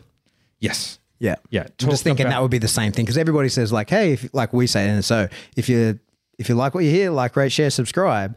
But if we then said like, hey, if you wouldn't mind telling people exactly what listening to the show helped you with specifically, right? So Oh. that's more what you're talking about. Like instead of just saying, Hint, hint. give us a review. Yeah. If you guys who were listening found this episode helpful, please write your review explaining how the episode with Matt Boon talking about sales process was helpful for you, right? Like you talk, talk about any to that particular level. problem. Like hey i never knew how to get referrals. Now i know how to get referrals. Mm-hmm. those like specificity because again there's no point talking to everybody in generalities. Speak to a specific subsect of people very passionately about a problem they have. Mm-hmm. and that's that's marketing 101 right? And so with sales is the same thing. And so you have a process behind it. You know once you've taken people through you have referrals and then i have follow-up sequences to talk to people three months, six months, 12 months, 18 months, right? And I have that same process for people who don't buy, mm-hmm. right? People who don't buy doesn't mean they won't buy later. Mm-hmm. But if you sell them correctly and you have a good follow up process, like if you've spoken to 150 people, like you have enough money to make a million dollars. There's enough people there to make a million dollars, hundred percent. Mm-hmm. Right. And that's because like their networks and their networks. And if you learn how to leverage networks and if you learn how to create advocates for yourself, um, like we have a friend Alex, and he came to me for sales coaching, and it wasn't sales coaching; it was like advocate, like advocate creating, mm-hmm. right? And he did that, and he signed like a two million dollar contract with Westfield, mm-hmm. right? Simply from learning how to network and create an advocate. And it's a similar process to getting a referral and selling someone. You talk to them about their problems, and then like that person then sees you as an advisor because they know they un- they know you understand. Mm-hmm. This is a great thing, Matt, because you're a normal guy that's failed in uh, in some things that you've done, and Never you've learned. anything. Glenn. he says while wearing the gorilla suit. But the th- yeah, well, the thing is, is that like you, you know, like you have had difficulties in your own businesses and things that you've done, but you've managed to just go ahead and learn all this yourself. The great thing about this is it's very accessible to a lot of other people to be able to replicate what you're doing and even reach out to you and get coaching from you or somebody else, but mainly you if they if they could possibly do that sort of thing. That would be the best idea. Yeah. Yeah, yeah absolutely. yeah. Well, I mean, we're advocating you because, I mean, you know, you clearly know what you're talking about. You've come from a position where, you know, things weren't going so well for you, where you, you can now channel it into going uh, in a better direction. I think we're pretty similar though. Like it's been interesting to watch as having left the army and my career in dogs hmm. and the trials and tribulations I've had and ultimate success. I mean, you've basically done the same thing and like gone from baptism of fire, right? Like, Oh, oh, holy fuck, I have to figure this out. Well, I mean, your food is one of those things you need. Especially big boys like us. Exactly, you know. if you want to get big, you got to eat big. exactly right. You know, I'm eating eight thousand calories a day. You know, just in No the gym. worries, Dutchy. Yeah. friend of ours actually used to put away eight grand a day. And we call him the, the, human human, triangle. triangle. Like, Yeah. if he's got fat under his patellas, I'd be surprised. Yeah. Like, He, he used to put away what? 8,000 calories a day. Oh my god! You God. gotta eat big to Yeah. get big, buddy. And the dude, we call him the human triangle. He is Yeah. like carved out of stone, enormous. Wow. And to, to, to get that many calories, you can't get that from food. Like he's smashing chocolate caramel milkshakes all day. Like, you, Oh, yeah. you cannot clean eat 8,000 calories a day. And nor should you. Like, that's just no fun. Anyway, carry on, sir. But yeah, man, like it's definitely like I think there's a really interesting concept called the wall, right? And close personal friend of mine, Ryan Serhant, talks about this um, from Million Dollar Listing, right? So he's a he's a he's a client of mine. So that's one of the guys from the show Million Dollar Listing. Yeah, he does like a billion dollars in real estate every year, right? So he's he's actually a client of mine. So I sell his real estate coaching, and so he took he has this concept called the wall, and it's like in, in business you you have a moment that you're running away from, right? And for me, it was like sitting there in a fucking gorilla suit. Yep. Walking around Bondi Junction, going like, "Please give me money," Mm-hmm. like right, right, and I was like heaps in debt, and I was like, I spent years running away from that, like hell for leather, Mm-hmm. and then about a year ago, I stopped running away from something and I started running towards something. And it's a real shift in how you spend money. And it comes from security. Do you know what I mm-hmm. mean? I'm lucky enough to be in a position where I don't have to fucking worry. You know what I mean? Mm-hmm. Everything is good. And so now I'm running towards stuff and that's much more fun. Mm-hmm. Right? It's it's much more enjoyable. You can you know the decisions that you make are totally different Yeah. and so you know once we identify the moment that we're running away from Yeah. like that's how we kind of start to move forward in business because it's like okay we are like be conscious i'm running away from that and then start to find the thing that you're running towards and Mm. then just do the things that make sense to get there That's Nipopo. That's the idea. Yeah. Is that like you're ultimately you are ultimately your your goal is to get the good thing, but you know that gorilla suit's right behind you. Right? Hmm. Like that's that's always looming in the background. You. Yeah. you've initially got away from that, but if you were to just stop and go like fuck it, I'm gonna sit on my hands. Yeah, it's gonna come back. That gorilla you're putting that back on. Exactly. Yeah. And so I just think it's important that people lay out a foundation of what they want to achieve, like make it important. And talking about money is not a bad thing. I have no problems talking about money to anyone. Uh, you know, like how much do I want to earn? How much, like, like how, like when do I want to earn it? Like, what's my goals? And and then like money doesn't money doesn't mean anything though. It's then you have to attach what the money does for you, and that's how you sell coaching, right? And it's the same way you sell dog coaching, but you you know it's just different. You're like the outcomes, right?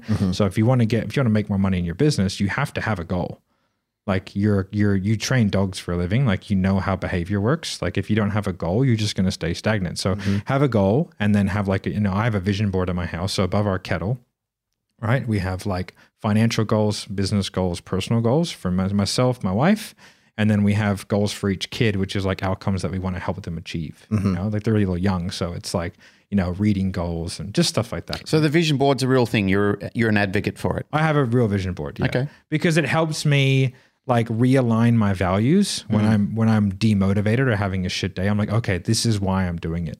Right? These are the short-term outcomes, these are the long-term outcomes. And then I have like a why. There's a fantastic guy called Simon Sinek, right? And he talks about like the what is your why? And it's like the importance. And I'll talk to you about it. Actually, this is an interesting concept in sales and marketing called the nightmare story, right? Mm-hmm. Which you espouse pretty much perfectly, mm-hmm. right? Because how you got into dog training was a nightmare story, mm-hmm. right? Like you had to get good at it. And so the story that I tell when I was selling personal training, and this is like a this is a way that you can get trust and get people to convey vulnerability. I'll, I'll tell it how I tell it.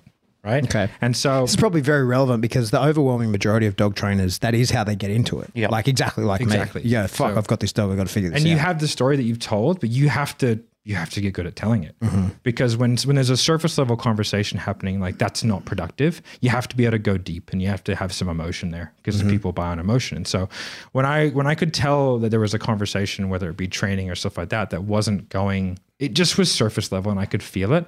I go, "Hey man, do you mind if we just kind of stop for a second? They go, "Yeah." So you pattern interrupt straight away. You're like, we're going out of this process. Like, I need to fix something. And I was like, do you mind if I tell you why I'm a coach? Because like I kind of get the feeling that like we're not on the same page and I want to make sure that you know why this is important to me. And then I'm going to ask you why you want to get the result that you want. And hopefully we get a good answer. Is that mm-hmm. cool? I go, cool. And I was like, so when I was a kid, I was fat, right? I was a really fat little kid. And I remember when I was 12 years old, I was in the shower and I looked down at my belly and I grabbed it and I, and I like tried to sort of take it off and I was like, why do I have this? And I had no idea. And I grew up in the states, and my parents, God bless them, awesome parents, have no idea about food, right?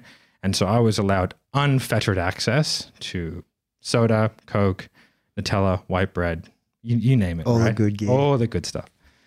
And so I was like, my behavior wasn't my fault, right? Like, so like it's not me, it's the behavior, right? But the behavior was was given to me. And so as I got older, I was never like lean, but I wasn't fat because I kind of grew really quickly. But but I was always just like I was that fat kid that moved a lot. And so that kind of shaped who I am as a person because I had to be funny and it really sort of, you know, for for better or for worse as well. Like it makes me care about what people think about me more, right? Because I was always having to justify why I was fat, you know?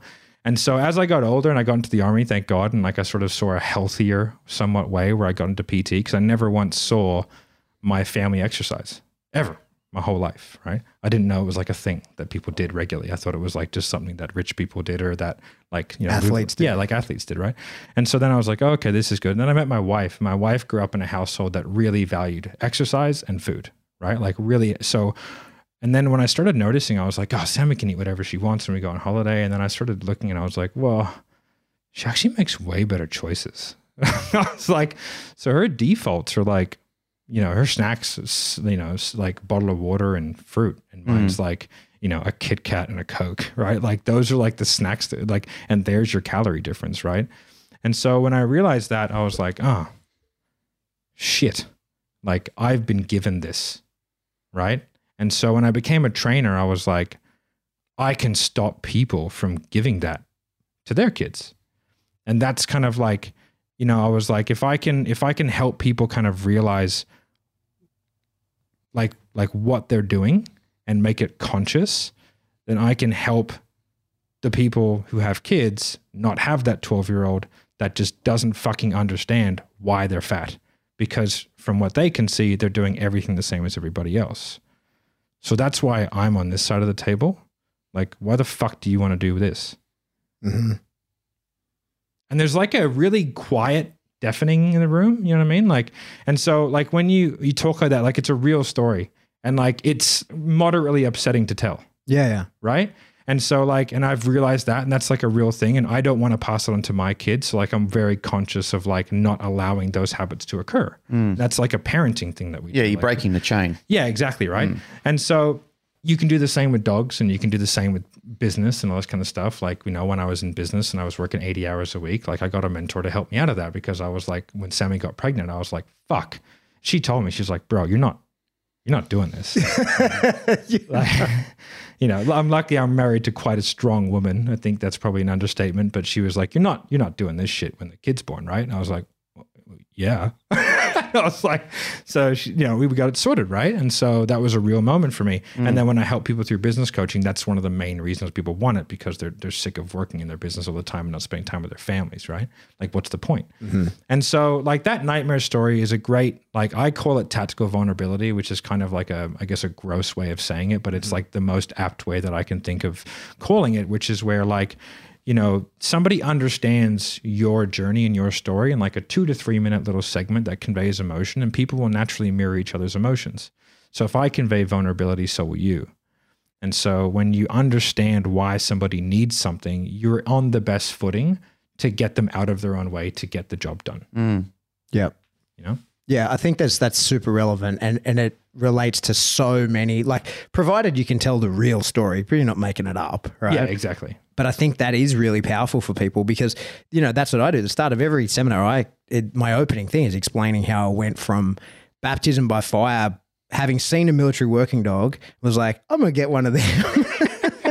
and Can't go wrong. then essentially realizing I live with a dragon uh, and had no idea to ultimately then being mentored or coached by the best dog trainer on the planet, right? And so, like that process, I think is an important piece of what I teach, and I think for everybody that is showing we can get through this. And I've been through it. I know the path. I've I've walked this ground. I can get you through that. I reckon that's one of the, for me anyway. I think that's one of the most comforting things to hear. Not even as a sales technique, because I'd use it. I've already sold you when you're hearing that story from me at the seminar. You're already there. You've paid your money. But I think it gives people that, like, first of all, it's humility to show, like, I have fucked up many times. Mm. It's relatability. Yeah, and I said, you know, I said that to the guys I had the boot camp the other week, and people were like, "Oh, I think I've made some mistakes with this dog," and I said, "I can't even tell you how many dogs I've fucked up." Yeah, like, yeah. like that's the process. That's how you learn, mm. right? yeah. And every dog is practice for the next dog. Yeah. But I think that humility piece, and it's like I've, I can get you out of this difficulty you're in because I've walked the I've walked this ground. I know I know the steps because I've walked them. I don't know the theory of it. I didn't learn this like off a slide. I've fucking been through this. I've done the practical life of it. And also, like, how much credibility do I have if I come in here and say, "Oh, I've got a, a I've got three masters in sales and marketing"? Yeah. Like, it doesn't. It, no one cares, Yeah. right? So it's like people because it almost seems unachievable. So like, oh, well, to get to where you are, I have to do three master's degrees. Like, and I don't have any master's degrees. Like, I can barely graduated high school, but Right there with you, bro. Yeah, exactly. Mediocrity at its best. Um, but yeah, so like you know, it, it's again, it, it's like it's that status alignment. It's like, oh, cool, like you're up here, but like you can get there because you did, and you didn't have any extraordinary events that like you don't have super rich parents that paid for you to do it. You know what I mean? Or Yeah, yeah. stuff like that. So not that like there's anything wrong with that in particular, but like it allows you a level of vulnerability and like authenticity that people can go, oh, if he did it, I can do it. You know? So yeah. Hey, we talked about uh, getting referrals. Tell me your thoughts on referring out. So something I've noticed in so dog industry is a funny one. Uh, there's a lot of difficult people. To, be as kind as I can. Yeah, it's Uh, every industry. I think 80% of people are shit at their job. and just this is a general rule. But what I find is people like the more the people who refer out the most. I can't do that. I don't have capacity, or I don't just don't want to do that. Call this guy. Tend to to seem like the most successful people. When I look at that, uh, people who I see referring out seem to be living in a land of abundance. For sure. Uh, is there anything behind that other than that it's good energy or that they really are? But like, what is the process for that? In that I just don't want this job, or you're too difficult as a client, or I don't have capacity, whatever the reason. But instead of saying I can't help you, saying I can't, but this guy can, and here's all the steps to get in with him. Like I can, I'll you know help you get along the way rather than just saying like call this guy. Yeah. I think having referral networks is super important because I think that you're going to come across a lot of people and there's just that like law of reciprocity. Mm-hmm. Do you know what I mean? The more you put out there, the more you give in. Like if somebody gets me a lot of referrals, I'm going to like they're going to be front of mind the moment that I have someone who I think I can refer to. So I think that's the basic premise of it. And I think most people who do that are generally in a position to where they can do that. Yeah. You know, like they're not the guys who have to just say yes to everything. It's like, no, okay, like, uh, yeah, I can do that. Or, nah, it's not really my thing, but this guy will do it. You know what I mean? And I just think it really comes in a position where you're not running away from it, you're running towards it. Yeah, yeah. You know, so once you've made that transition and you feel like, oh, I'm not an imposter anymore, you know, which is like that imposter syndrome, you mm-hmm. know, and it's like, oh, no, I actually know my shit.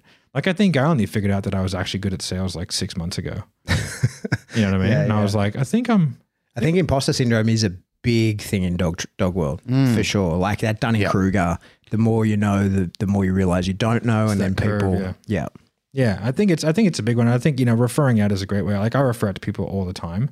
Like I had a guy who wanted to do sales training with me, and he wanted to learn a method that I learned off another guy, and I was like, well, don't don't get it off me. Like that's just like I, I'd love your money, but like I mean, just learn from the guy that taught me how to do it. Mm-hmm. So I just put them into connection, and I was like, hey, go learn off that guy. There's two mm. interesting variables that happen there, which on my regular day job, like my workload is increased exponentially because we've grown and we we're continuing to grow. Even in a negative market, we're still doing quite well. All right, Glenn.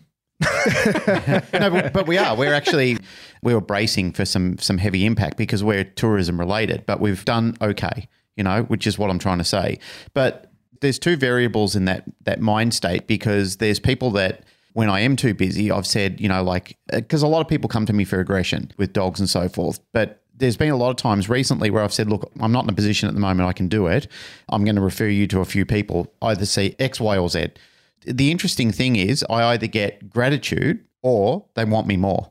Like they come back to me and say, why can't you do it? Do you want me to pay you more money? And that was an interesting phenomenon that's been happening more recently. And I've said, no, I, I legitimately can't do it.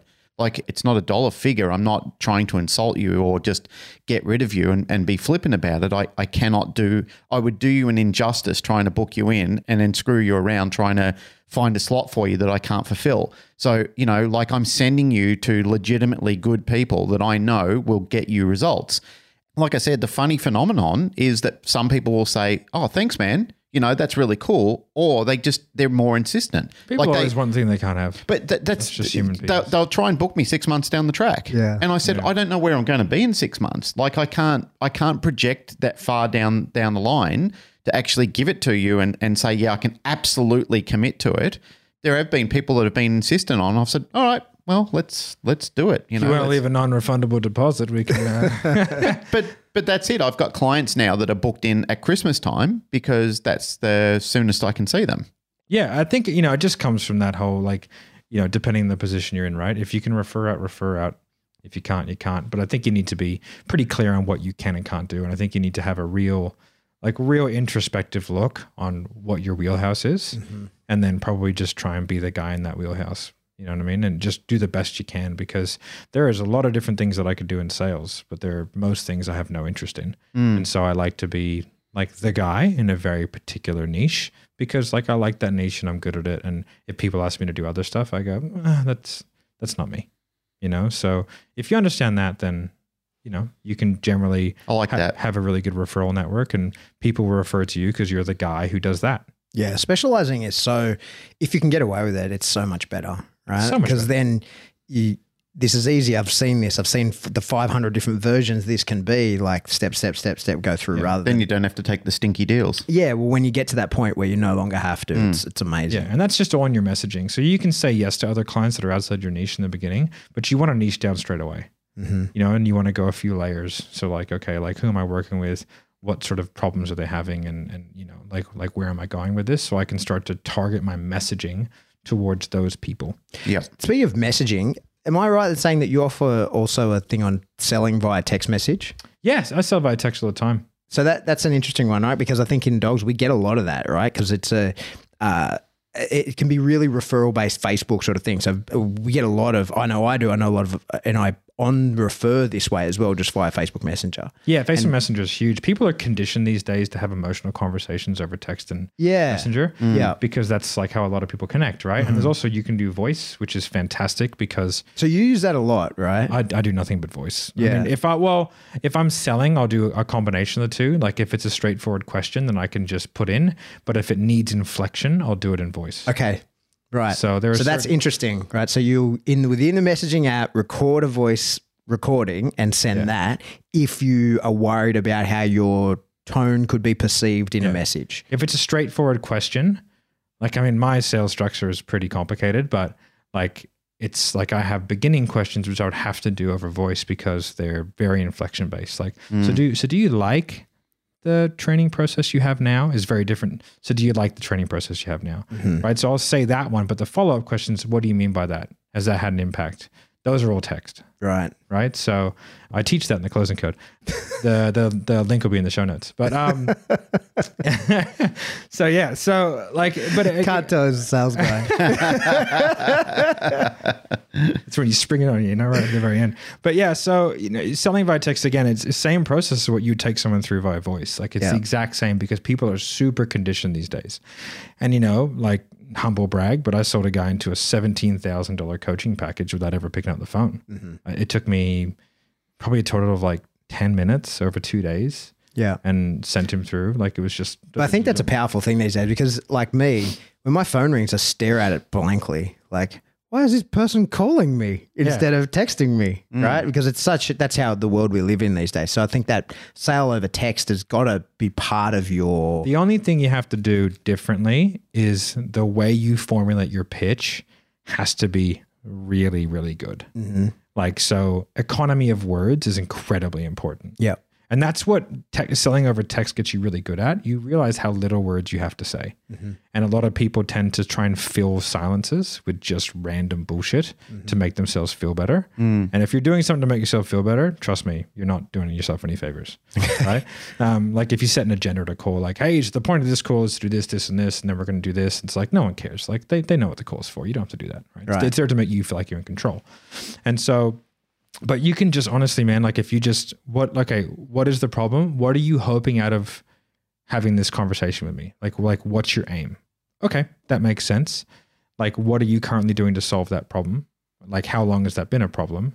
Okay and do you like the way that you're currently working on that problem? If yes if no we've already gone through that. Okay perfect. And then you just kind of extrapolate out. Okay well like can you explain to me a little bit more about the impact of that problem all right that makes sense and you know what happens if you don't fix it? Or you can throw in a little bit of coaching in there if you want sort of what happens if you do this? What happens if you do this? Okay sweet. Again don't offer any solutions or suggestions. Just get the information because it's mm-hmm. too early in the piece. Mm. And then take them through a process where sort of at towards the end and you think you've uncovered all the problems and, and why it's important for them to do it then go hey you know if you want I can take you through how I work and how I can help solve some of your problems. Would that be okay? And they're like, yes, please. Because when somebody's outlaid all their problems and then you say, hey, would you like me to tell you how to solve them? People are generally fairly receptive to that. Yeah. You know, and then it's like, okay, cool. And then price, term, feature, benefit, problem it solves, have like two or three of them. If you have too many features and too many benefits, you're going to confuse somebody mm-hmm. and they're going to go like, oh my God, that's so many things. Like I need to go away and think about this. And then at the end of it, it's like, does that make sense? Okay. Yes, it does. Does it feel like it could really help you? Yes, it does. Is there anything in particular that you think is of most benefit to you? Yes. Okay. And why is that important to you right now? Okay. Perfect. How would you like to proceed? There's an interesting thing you're talking about, like giving people excessive abundance in in decision making. There was a Italian restaurant, it's local chain, Cronides. Every time I went there, they had a massive, massive menu that used to overwhelm me. Yeah. Like it, you'd open it and it was almost like a book. There was just too many options. Like I've been to restaurants before where you think, oh, you know, a few more options would be nice. This place gave you the abundant It's like menu. the Cheesecake Factory in the States. Yeah, exactly. It was just page after page. Like you keep folding this me- this menu out on the table, and it was it was enormous. Like the amount of food that you could order.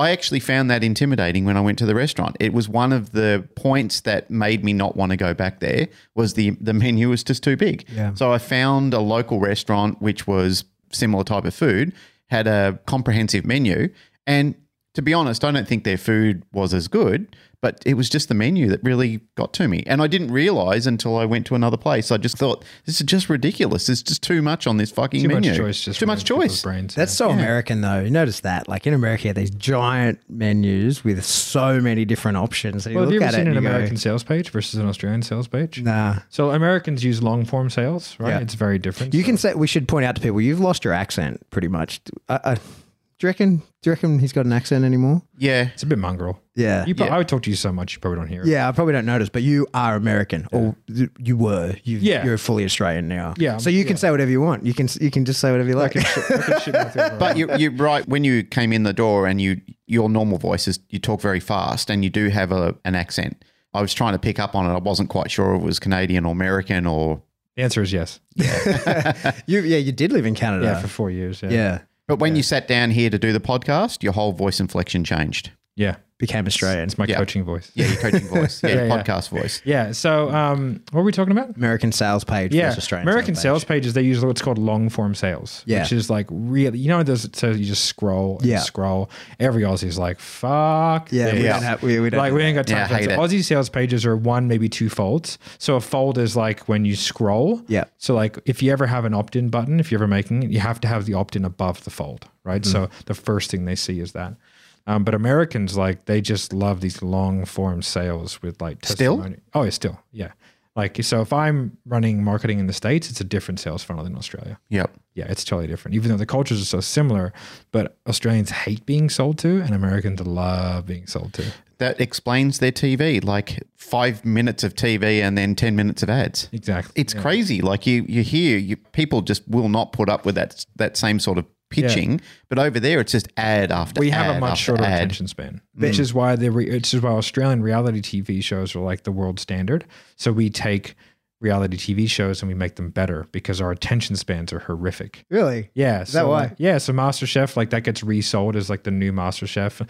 Uh, Ninja Warrior they've just redone it, so now it's two people going at once and they're racing. Ah, I like that. Yeah, exactly. Yeah, yeah, more competition. Yeah. but the American one, like I, I got a mate who's, the, who's a producer on the American one. They haven't changed it in ten years. Yeah, yeah. You know, we're three years into it and we're changing format because Australians are so fucking like difficult to hold attention. yeah, right. I think there's just not many of us. Well, that explains the big menu thing because I always find that when when I'm in the states, the huge menus, and I'm like, there's too many overwhelming. things here. There's Yeah, too many things, and then But when you, Americans don't like a small menu. Yeah. They're like I want choice. but then yeah, but then when you go like, I'll have this, and they go with what kind of bread and what kind of this and what kind of that, and you're like, holy shit, there's just so many options. Yeah. In Australia, it's like these are the eight things you fuck. and, and can I change this? No. You think you know better than the fucking chef? Yeah. He has desi- He has Yeah. decided to cook it this way. I don't like this food. It was bad. Okay, you can pay for it. and Yeah. leave. There's a guy out in front who wants stuff. Spit in his food. Yeah. I'll leave no tip. Well, we don't care. Yeah. That's not how it works here. Beat it, loser. Yeah, get out. Don't come back.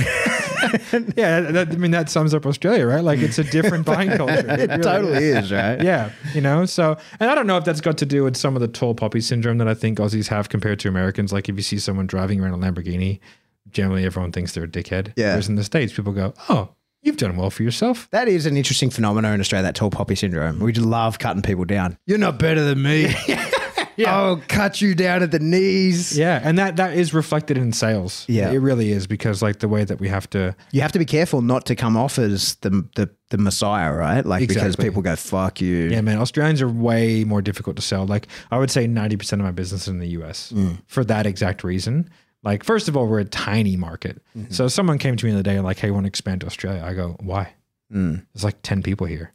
I was like, "This is makes no sense." I was like, "Just like it, go to Canada." Yeah. Like you know, like we have half the people that are in California. Like to for the infrastructure you'd have to build Yeah. to get Aussies on board. Like it's there's no money in it. So like just don't bother. Mm-hmm. But then when Australians do well in Australia and they take that overseas, it's bonanza. Yeah, right. Like they crush it because like it's trial by fire.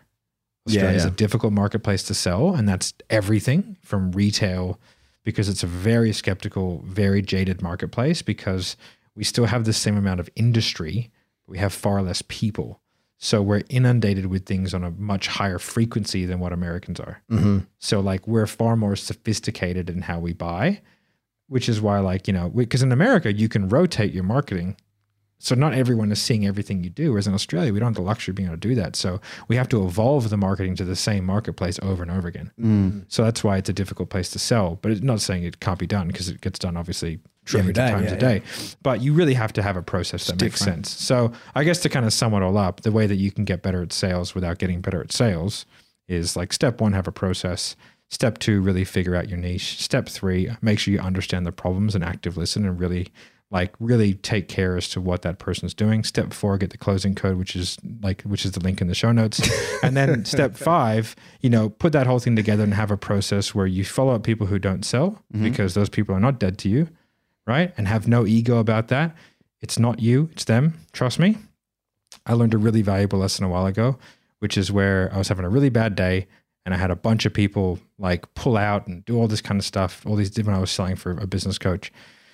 And this guy said, Hey, call me back at seven o'clock and I'll give him my credit card details. Called him back, ghosted me, right? Like couldn't get a hold of him for two or three days. And I sent him like an email, right? Which was like, you know, this is really disrespectful. And it was like, it was such an ego moment. And I had a real, like, when he replied, it really checked me Right. because he had like a genuine family issue that happened mm-hmm. and i was like i'm a cunt right and it was just like wow like that ego for me to want him to know that's all it did it was mm-hmm. like i need you to know that i think you're a dick right whereas instead of i could have gone hey man is there anything i can support you in this like And then he might not have bought, but he might have come back. Mm-hmm. And he actually ended up skirting around me and signing up directly to the business owner, which cost me two thousand bucks in commission. Mm. You know, and I was like, wow, that is a reality check. So like nowadays, my follow up game is is very supportive.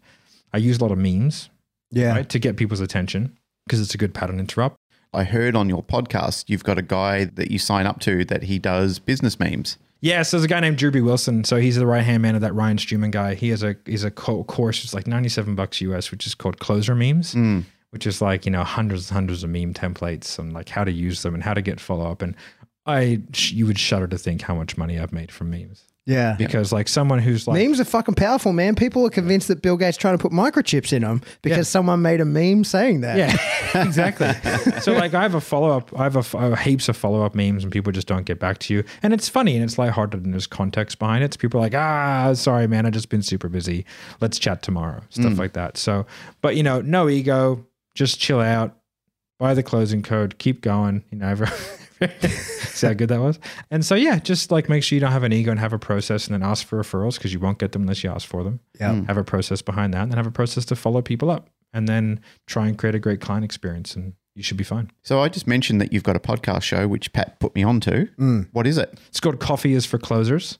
So it's sort of a bit There's of no a, uh, copyright issues there. no, no, no. I've I've got the domain. Yeah. So I'm sure there's someone out there that'll fight me for it if it gets big enough. But so yeah, it's just like uh it's like a parody on the old sort of, you know, that whole old era of like closers, you know what I mean? Which is kind of like a stupid era, the whole always be closing type stuff. Yep. And, and so we just talk to salespeople, talk about sales, talk about different sales strategies and tactics, and also a lot about how to manage salespeople. Um, and then we have loads of guests on. That Yeah, I listened to it. I, I enjoyed it. Oh, thanks, man. Yeah, mm. we, we got you know people like Jeremy Miner, who's like sales trainer to Google. So we did a podcast with him. He has mm-hmm. loads of insight, and he's helped people everything from door to door roofing sales to Google to me to like you name it. Like his stuff is awesome. He has a great course called NEPQ. If you're out there and you want to do like a course course, it's about two and a half thousand US, and mm-hmm. it's worth about ten. So get on that. It's always a good one. But yeah, listen to the podcasts. You know, there's there's some really helpful stuff. All the um, it's on YouTube as well. And uh, yeah, I think it's an important part, man. I think a lot of people transition from that jobby to the job. Yep. And they're fantastic on the tools, but if you don't have people coming in the door to, to give you their dog to train, mm. you're never going to grow. You're never going to expand. You're never going to get to to do your good if you can't sell. And it's it's sticky and gross as some people find it. It's one of those necessary evils. So you may as well get comfortable and get good at it. exactly. You know, there's no point not being good at it because you know, like I said, food's expensive. So you might When as you're well. eating 8,000 cal- calories a day, it's a lot to put away. Mm. Yeah. Hey, thanks for doing it. Thanks for taking the time. Yeah, it was Pleasure. really interesting, mate. Thank you very much. What's that Facebook thing again? Uh, the closing code. The closing is- code. Yeah, yeah, yeah. So there's a Facebook group and there's also a membership site. Link will be in the show notes. He keeps saying. Sometimes you got to hear something a few times to let it sink in. Always be closing. Always be closing. Yeah, exactly. All right, thanks, dude. Hey, that's it for another episode of the Canine Paradigm. As always, if you like what you hear, please jump onto however you download the show and tell us specifically what was the thing. What was it that uh, made you think, yeah, I like this show. I'll listen to another one. Maybe it was some advice that we gave. Maybe it was a guest that we had on. Who knows? But you could put that specifically in your review. How's that? That'd be great. Yeah, that's Yeah, that I would a good- definitely be open to that. yeah, you would. And Does if that you make want to sense? specifically, Yeah, and if you want to support the show, the best way to do that is via Patreon. Three bucks a month there gets you extra episode, but you know you could put in as much as you want. You could uh, buy us access to a, what's your most expensive product, Matt? What's Uh, the it's a hundred thousand. hundred thousand dollar coaching program? It's a fully blown redo of your entire sales system. There you go. Amazing. You could get, you could get us that with Matt. uh, or you could get in a Teespring and buy some cool merch. We got some new stuff in there. Yeah. Looking super cool. From Avery, the Mind Blown collection. Yep. And if you want to get in contact with us, best way to do that is in our Facebook group. Uh, we are the Canine Paradigm Discussion Group on Facebook. Group source some information there, or if it's of a personal nature, shoot us an email. We are info at thecanineparadigm.com. That's it. Glenn, music.